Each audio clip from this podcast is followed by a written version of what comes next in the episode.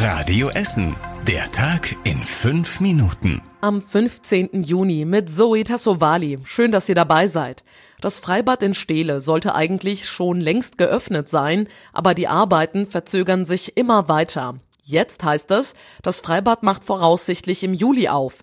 Erst konnten wegen der Hochwasserlage an der Ruhr die Beton- und Tiefbauarbeiten nicht gemacht werden. Jetzt ist das Edelstahlbecken eingesetzt und die Rinne am Rand ist drin und trotzdem gibt es noch viel zu tun. Als nächstes werden die Zu- und Abflüsse für frisches und verbrauchtes Wasser installiert. Danach kommen neue Grünflächen.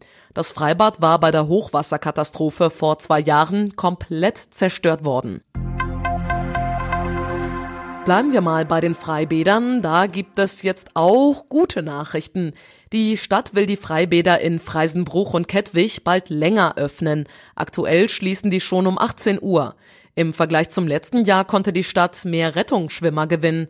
20 neue Kräfte wurden schon eingestellt, 20 weitere sind gerade im Einstellungsprozess. Dazu kommen Mitarbeiter vom Deutschen Roten Kreuz, die im Oststadtbad das Personal unterstützen. Von einer Jobvermittlung für Studierende wird es auch noch Personal geben. Bürgernah, digitaler und intelligenter. So soll die Stadt Essen schon bald sein.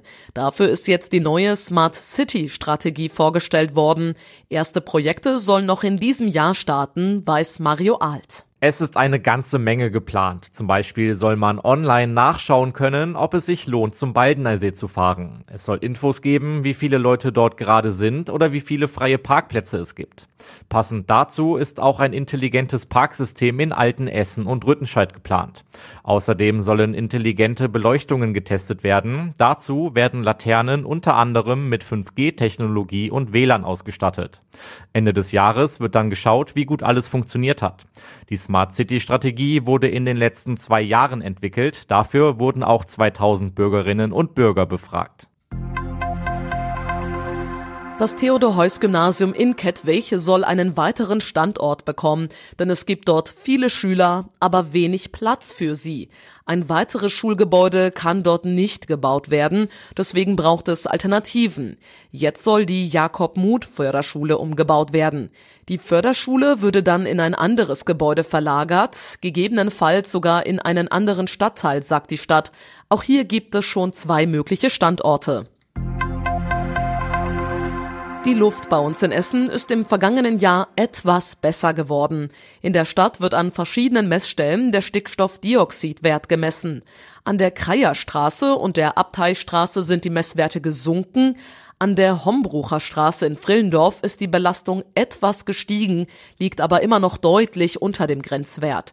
Nur an einer Messstation direkt an der A40 in Holsterhausen ist die Belastung zu hoch. Und zum Schluss der Blick aufs Wetter. Heute Nacht ist nach wie vor kein Regen in Sicht. Es bleibt trocken und klar bei 14 Grad. Die nächsten Nachrichten aus Essen hört ihr dann wieder morgen früh ab 6 Uhr hier bei Radio Essen. Habt einen schönen Abend und bis morgen.